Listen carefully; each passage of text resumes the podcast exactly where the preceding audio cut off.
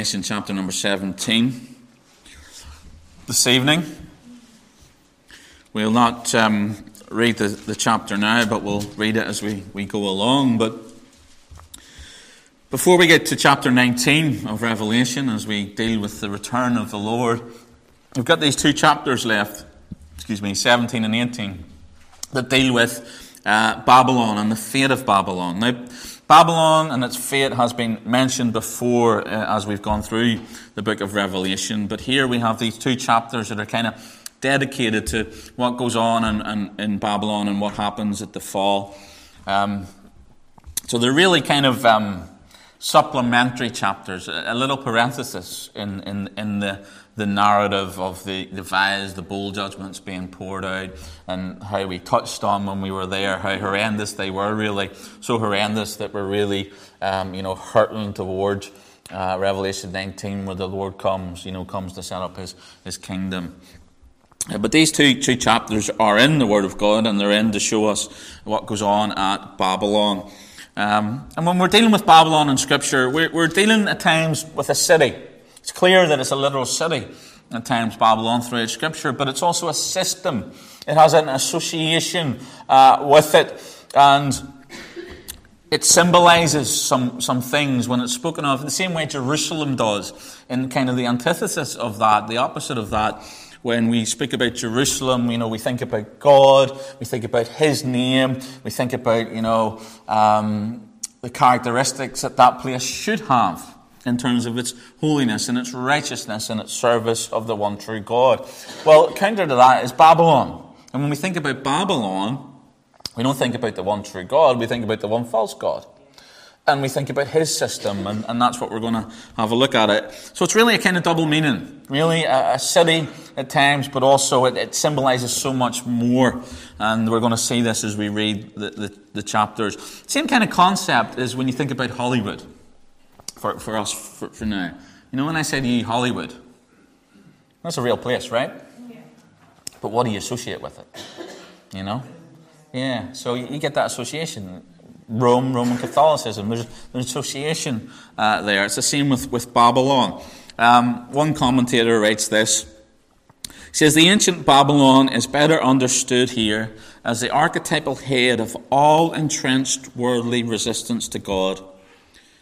Babylon is a trans historical reality, including idolatrous kingdoms diverse as Sodom, Gomorrah, Egypt, Babylon, Tyre, Nineveh, and Rome. Babylon is an eschatological symbol of satanic deception and power. It is a divine mystery that can never be wholly reduced to empirical earthly institutions. It may be said that Babylon represents the total culture of the world apart from God, while the divine system is depicted by the New Jerusalem. Rome is simply one manifestation of the total system. So when we deal with Babylon, there's so much more at play than just, you know, ancient Babylon, the city, as it were. There's so much more at play when, in the connotation of that name throughout Scripture. It is, it is, it is Satan's place. I want to call it that. God has a place where his name is, that's Jerusalem. Babylon is the place associated with Satan's name and that system that false system. And, and chapter 17 and 18 deal with um, the, both the religious system in chapter 17 of Babylon and all its associations, and then chapter 18 deal with the commercial system of Babylon and all its associations. But we're dealing with chapter 17 tonight, the false religious system. Uh, you know, the language there is, is, is clear. If you look at verse 1 there of Revelation 17, John is called again, Come hither, I will show unto you the judgment of the great whore that sits upon or sitteth upon many waters. Verse 5 says, And upon her forehead was a name written, Mystery Babylon the Great, the mother of harlots and the abominations of the earth. So the harlot Babylon here, as it's being described, is described as the mother of all harlots. So, this false religious system is the mother of all false religious systems. That's what we want to focus in on this evening. And, and to do that, we, we don't, people go, well, well, Rome, Rome, Rome. Especially if you're a Protestant. easy target. But we have to go all the way back to the beginning, where Mystery Babylon and Mystery Babylon religion began. So, to do that, let's go back in time. Turn to Genesis chapter number 10.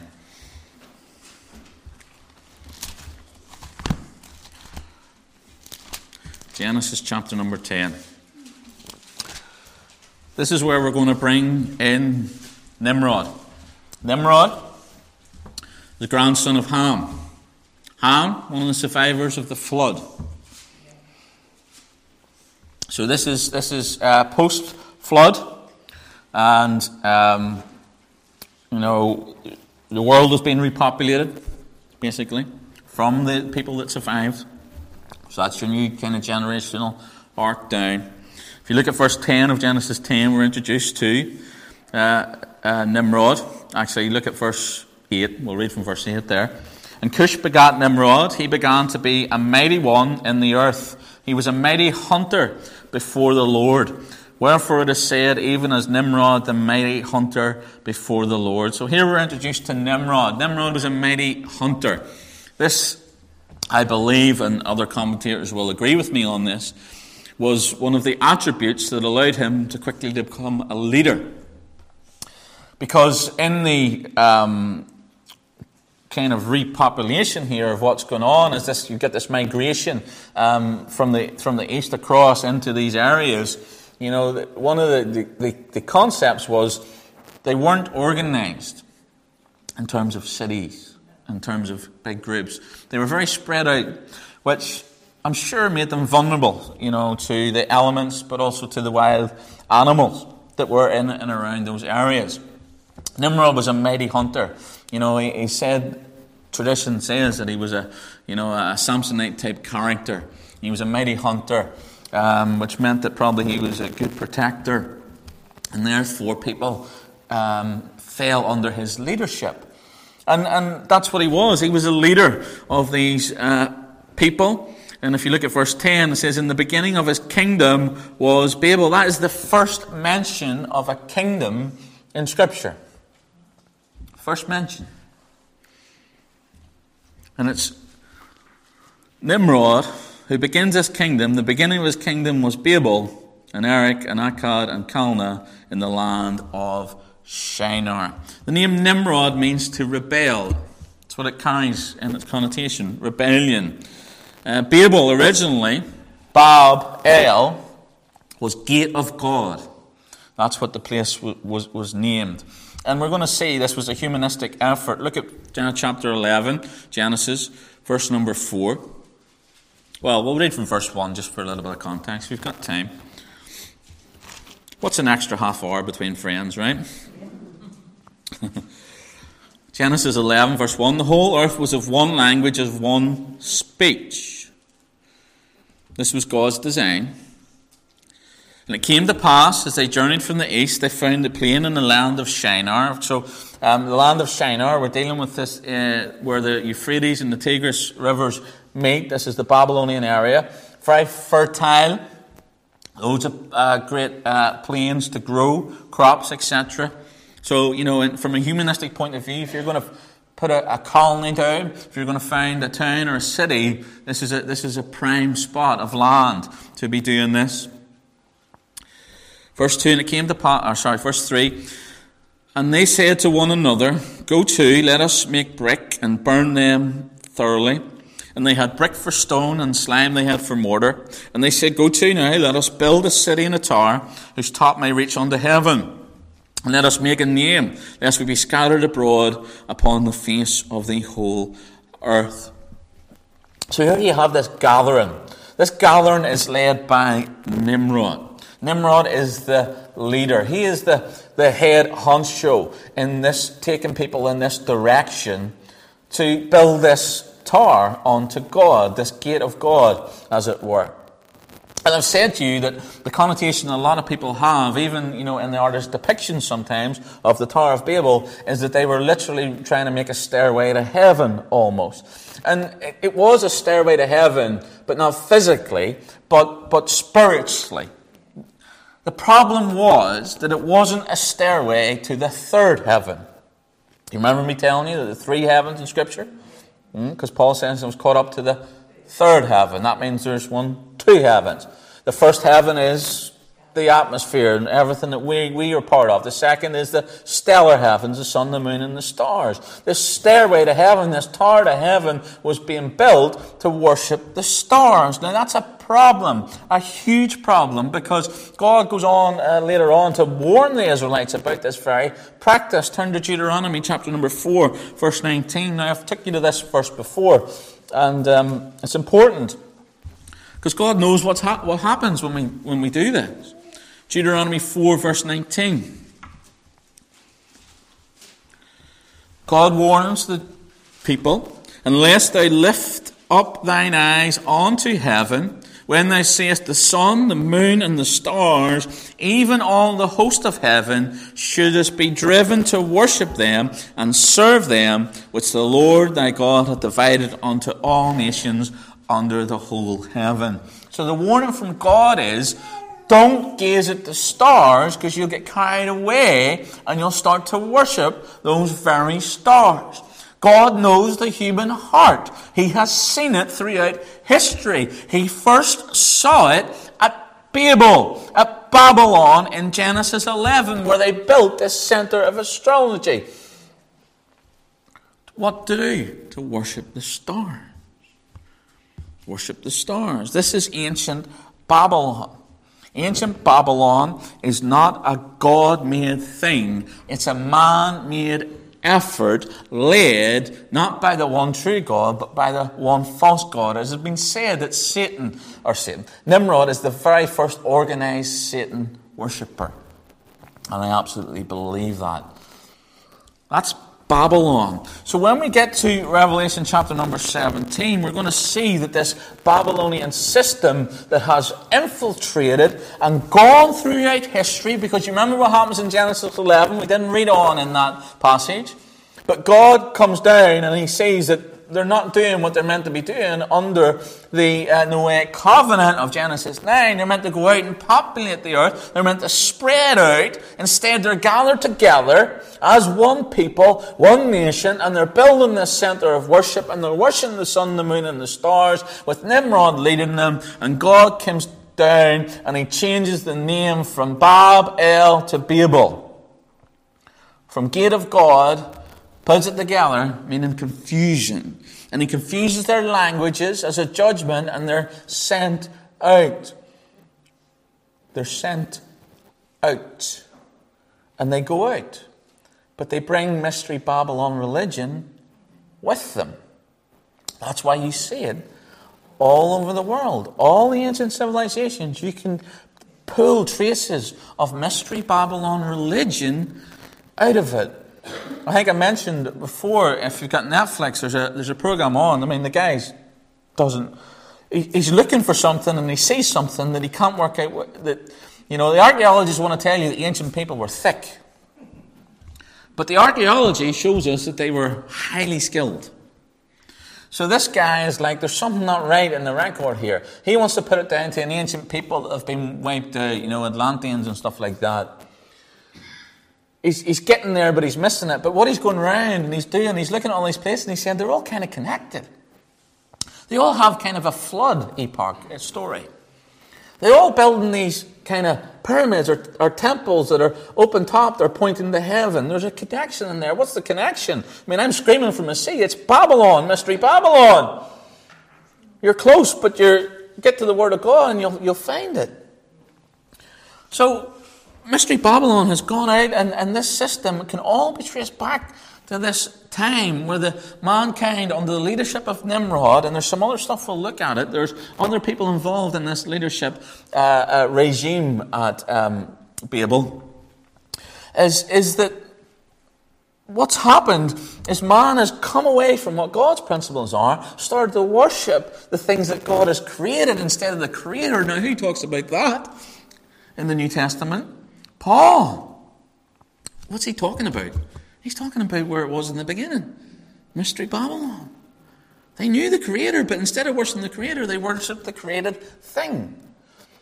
And you can look through paganism, all the ancient religions, all the ancient um, kind of practices, and you will find somewhere in there it's pointing back to the sun, the moon, the stars. What's it really pointing back to? Pointing back to Babel. Pointing back to Babel. So that's what we want to look at tonight. That's introductions. Oh my goodness. Right. We're going to look at the Babylonian system. And the first thing that we want to see, and, and this is getting us into Revelation 17 now. Verses 1 to 6, we're going to see that the system's exposed. So let's read verse 1 of Revelation 17. And there came one of the seven angels which had the seven vials and talked with me, saying unto me, Come hither, I will show thee judgment of the great whore that sitteth upon many waters, with whom the kings of the earth have committed fornication, and the inhabitants of the earth have been made drunk with the wine of her fornication. So he carried me away in the spirit into the wilderness, and I saw a woman sit upon a scarlet colored beast, full of the names of blasphemy, having seven heads and ten horns. And the one was arrayed in purple and scarlet color, decked with gold and precious stones and pearls, having a golden cup in her hand, full of abominations and filthiness of her fornications. And upon her forehead was a name written, Mystery Babylon the Great, the mother of harlots and the abominations of the earth. And I saw the woman drunken with the blood of the saints and with the blood of the martyrs of Jesus. And when I saw her, I wondered with great admiration. So here in these first six verses, this system is exposed. Verse number one tells us that this is the judgment of this system. This is dealing with the fall of this system that has been um, precursored in Revelation 16 and Revelation 14, that Babylon will fall. And the terminology is, you know, it's clear that there's nothing, it's not a positive description of Mystery Babylon. It says the great whore in King James language. That's nothing good. We know that, don't we? That sitteth upon many waters. What are the many waters? Uh, verse 15 of the same chapter tells us. Remember that Scripture is always the best commentary in Scripture. Revelation 7.15, And he said unto me, The waters which thou sawest, where the whore sitteth, are the peoples and multitudes and nations and tongues. This idea of sitting means uh, having some control over the people. Verse 2 tells us that with whom the kings of the earth have committed fornication. This is this religious mix of state and, and church, either false or true, whatever you want to call it. The inhabitants of the earth have been made drunk with the wine of her fornication. It's been controlled, it's been influenced by this false system of religion. Now, we see that through history, but this is primarily coming to its peak in the context of what we're talking about in the seven years of the tribulation period, the first three and a half years. Remember, the true church is gone. Right? We have Israel now leading the way 144,000, the two witnesses. And there are people getting saved, but the church is gone. The pillar of truth and light is gone. Salt has gone. The Holy Spirit now lets, that's been restraining, lets go. And in comes this great deceiving uh, world religion. And we look at Revelation 13 and we can see the false prophet. And, you know, this is just the ecumenical movement that comes together and pulls everybody under the rug of this banner of deceit.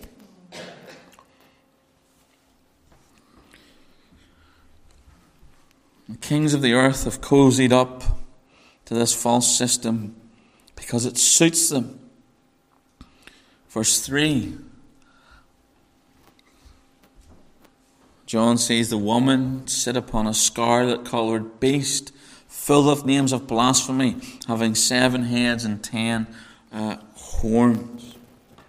Don't know if you can remember where we've seen that imagery before in Revelation, but I'll give you a clue Revelation 13. This is the Antichrist. This is the beast that comes from the land. And here we have this false religious system tied up with the ultimate false one. And these three and a half years in the tribulation period are just absolute deception. They're full of deception, and people have fallen for it. But So here we see that you know there's it's it's control. There's a system over all the earth dwellers. There's influence. Verse 4 gives us some of the characteristics of this woman. She's arrayed in purple and scarlet colour, decked with gold, precious stones, and pearls. So again, there's a materialistic element. You know, there's money. Follow the money, isn't that what they say? This is the final product of Babylon mystery religion. This is the, the, the, the, the last stand of Babylon mystery religion, actually. It began all those years ago uh, in Babel, as we looked at this morning, or the, uh, this morning, dear uh, earlier this evening. And when we looked at Babel, we talked about Nimrod. But there are other characters at play. And one of the, the, the, the prime characters there is a woman by the name of Semiramis. You may have heard of her.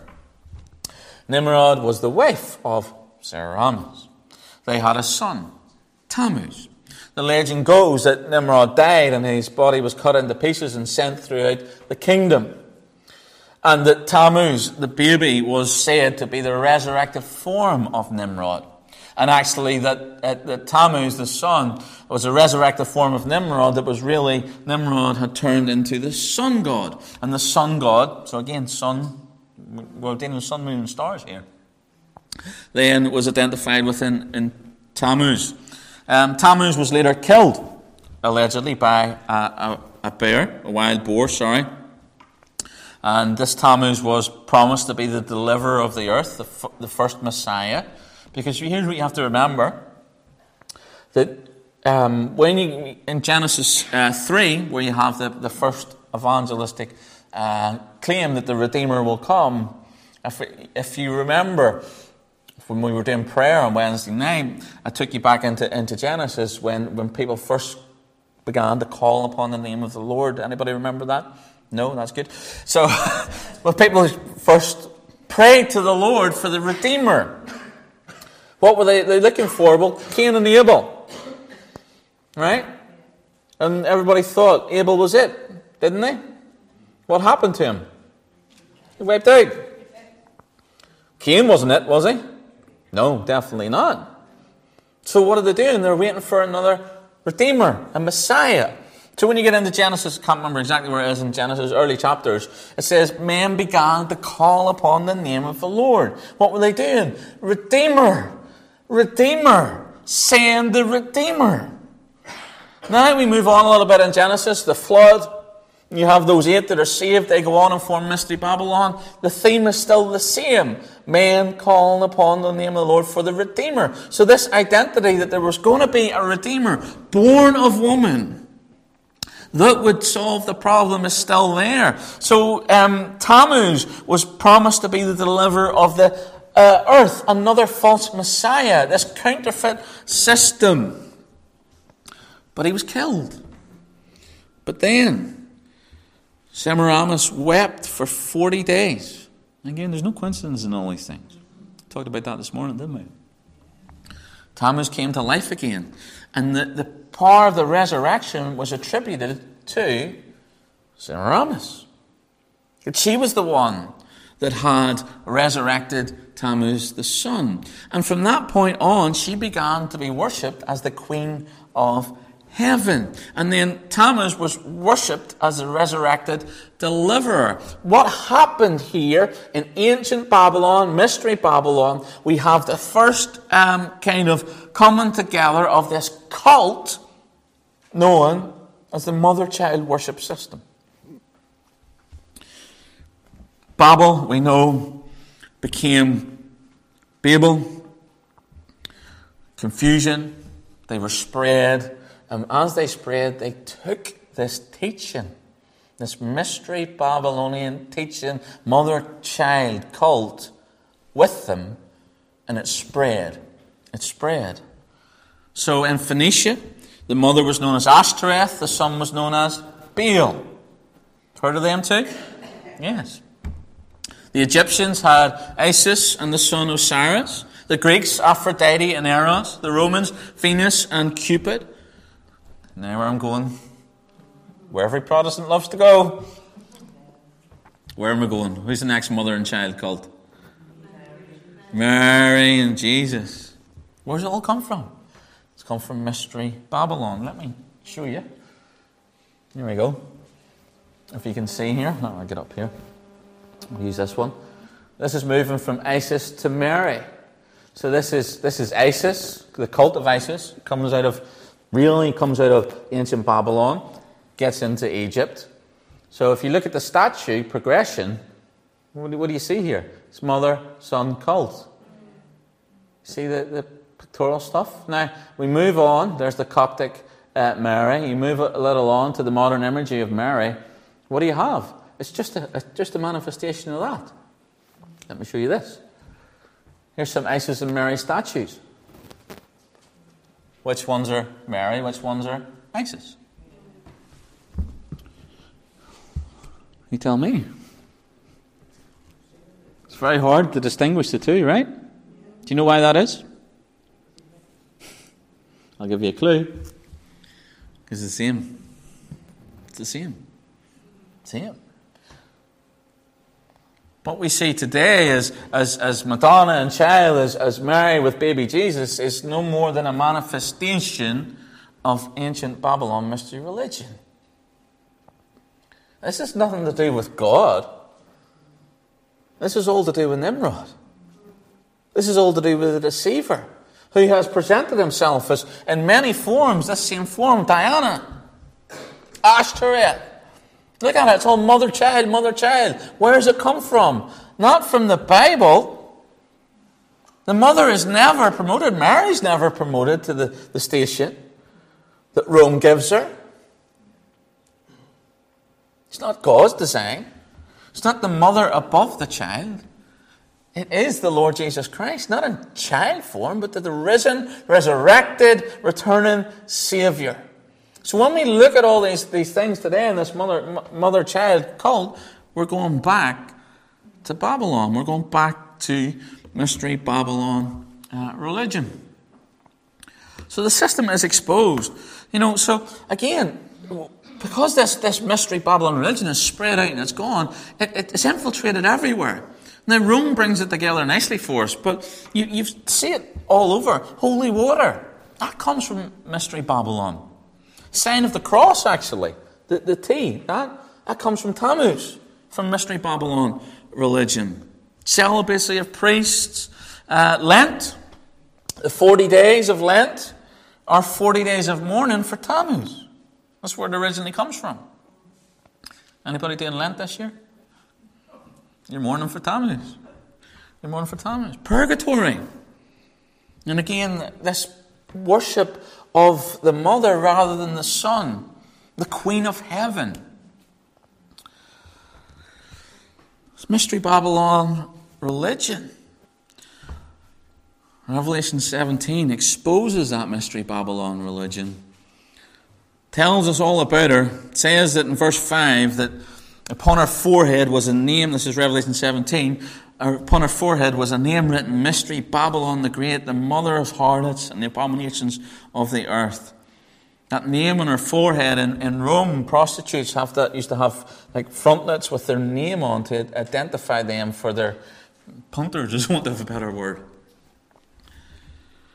This harlot represents the mother of prostitutes, not one prostitute by herself, but the prostitute that has birthed all other false religious systems. Roll the way back. This is where it takes us. This is the connecting dot here. Remember uh, that I've said over and over again when you get into the book of Revelation, God is bringing things to a conclusion. He is tying everything up and He is bringing us back to the garden. And one of the things that needs to be de- dealt with is the Genesis 11 false religious system that has gone out and polluted the world. This is what we're dealing with in Revelation 17. Verse 6 tells us that the one was drunk with the blood of the saints and the blood of the martyrs of Jesus. And of course, we, we know this, we've seen this through history.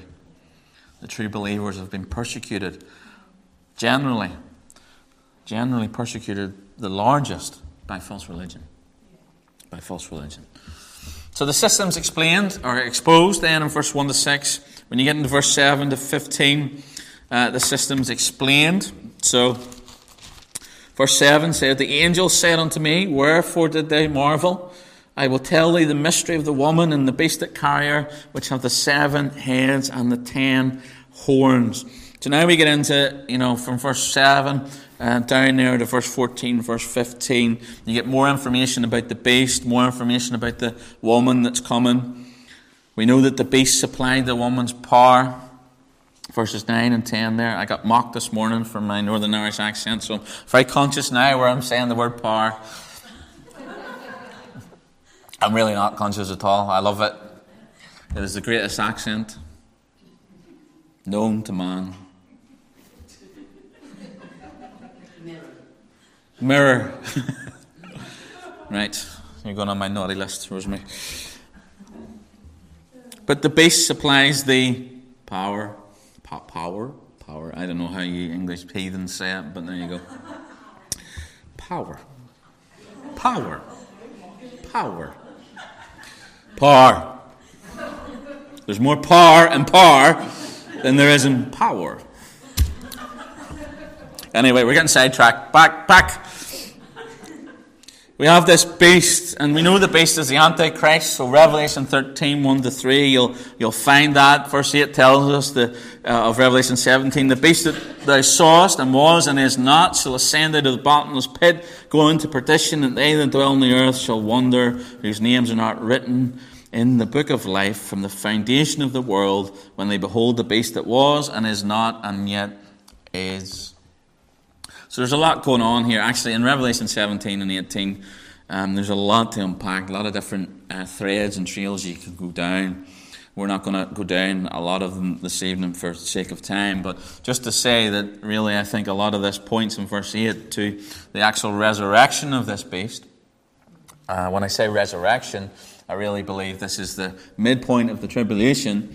And if you can remember back, I know I say when if you can remember back, but when we were in Revelation 12, we looked at the sliding career of Satan, if you can remember, and how that he's cast down to earth for those final three and a half years. It's at that point, I believe, he indwells the Antichrist and gives him this uh, perspective that he's been resurrected. He's just been possessed, really. And Satan has his three and a half years, the agreement uh, with Israel is broken, the temple's desecrated, and you have this last three and a half years of the tribulation uh, period. Verses 8 to 13, we deal with the. Um, verse 9, it says, And here's the, the mind which hath wisdom. The seven heads are seven mountains on which the woman sitteth. So, you know, people will talk, well, this is, this is Rome it's talking about. Rome and its city of seven hills. And uh, it, it might be, it might be, but it doesn't say hills, it says mountains for start. But there are, you know, Rome isn't the only place of city of seven hills. Jerusalem, said to be a city of seven hills. Babylon was said to be the city of seven hills. So it seems in, in, in, in ancient cultures that this um, concept is, is not unique. Um, who is it or what is it? You'll have to come to that conclusion for yourself. But what I do want to say to you is the text doesn't say hills, it says mountains in, in verse 9 there. Um, we know when we get into Daniel that mountains and other portions of Scripture can represent kingdoms and often do represent kingdoms. So, John sees the woman sitting over seven rulers or nations, mountains but she's not one of them. She exercises authority over them. So for me, I'd point you to kingdoms rather than a singular location there. And the seven, seven kings um, that rule over these seven kingdoms, of course, the prominent one in John's day would be Rome. There's no doubt about that. Um, this gets us into a little bit of Daniel chapter 7. We don't have time to go there, but if you look into there, you'll see the, you know, the, the, the kingdoms that are, are kind of uh, focused upon taking us back to Egypt, Assyria, Babylon, Persia, and Greece. Some say uh, it deals with Babylon and then uh, onwards, that Babylon was the first, but give or take. So these are seven kingdoms that uh, have been on the world scene, and one that was yet to come when you get down a little bit in there. The thing is, all these kingdoms, all these kings, when we look into the book of Daniel and we look at these, these kingdoms that have rattled off to you Egypt, Assyria, Babylon, Persia, and Greece they all persecuted God's people. There's a connection there in terms of their sold to the false system rather than the true uh, God. So, again, we don't have time to delve into that. Go and look at the commentaries yourself, have a little look into it, and, and you know, there's, there's, there's tons in there is what I'm saying that we don't have to look at. Time to look at. So the system's exposed, the system's explained, and then finally, the system is extinguished. Praise God. Verse 16. And the ten horns which thou sawest upon the beast, they shall hate the whore, and make her desolate and naked, and shall eat her flesh, and burn her with fire.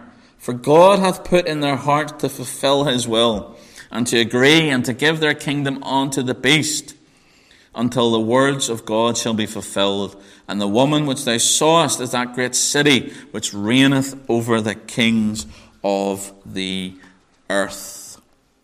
So these ten horns representing the ten kings that grant their power and authority to this final kingdom, this rule of Antichrist. This is the eighth of which there's been seven before. Some people say the revived Roman Empire, and uh, you know I think you're on the right track with that. But it's the nature that we're more concerned at here. And what we see really is that the Antichrist and the ultimate system of the evil one uses false religion for their own for his own gain. When we get into this portion of Scripture, again, I believe this is the last three and a half years of the tribulation period, we find that the job has been done. The false religious system is needed no more, and it's cast off. And now the Antichrist comes. He's got everyone together in this ecumenical movement. The halfway point, he's indwelt by Satan, and now it's Satan on the world scene, and he doesn't need his false religious system anymore. He has all he needs. And he comes as the head of this state religion and takes it all. This is a marriage that's not based on mutual respect. This is a marriage that is just a one way street. The devil's used false religion for his own goals and his own purposes from day one. From day one. From Babylon all those years ago here we have the downfall of this false system. She's made desolate, as it says in verse 16, naked. She'll eat her flesh and burn her with fire. She's devoured. She's disgraced. And ultimately, she's destroyed by the kings as they burn her with fire. And when they're finished with her, her false system will be no more. She's done. But notice verse 17. What a little verse that is. For God hath put in their hearts to fulfill his will. So, I mean, that's mind blowing, really. But what's going on? Is the sovereignty of God. Even in the most satanic circumstances, God is still not overruled that his purposes are being served. Now, at no point is anybody in this scenario and in this scene a puppet, but yet at all times, God is in control. How good is that? How good is that? These people are responsible for their actions, but yet, ultimately, behind the one who claims the throne, the false God, with this false system and this false truth, lies the one who sits on the throne, whose power will never be usurped. For God hath put in their hearts to fulfill his will. Beautiful. Beautiful. God's always in control. So, this false system, this ancient mystery Babylon religion, has been brought to its knees. It's been used, its purposes have been served. But how many, how many have been led to hell from Genesis 11 all the way to the point in time that we're even standing at now by this harlot. This very night, there'll be people meeting across Stoke that are sold to the whore of Babylon, that are being told lies, untruths, and deceits, and are caught up in the devil's system, and they don't even know it. Yes, Babylon will meet her end, but that end is not yet. And the not yet brings us to the now. And the now is that we are people of truth. And the only way that people are going to get out of this false religious system is when we show them the true God and the true Word of God and the Lord Jesus Christ. So when I read this, my heart breaks.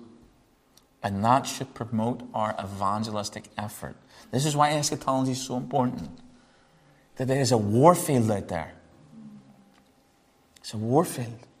And people are being taken to hell like rats by the Pied Piper because they've never been shown the one true God. It's our job to get out there and to do the work so that we can save as many as we can from the clutches of the mystery whore of Babylon. Let's pray. Heavenly Father, we do thank you for this time in your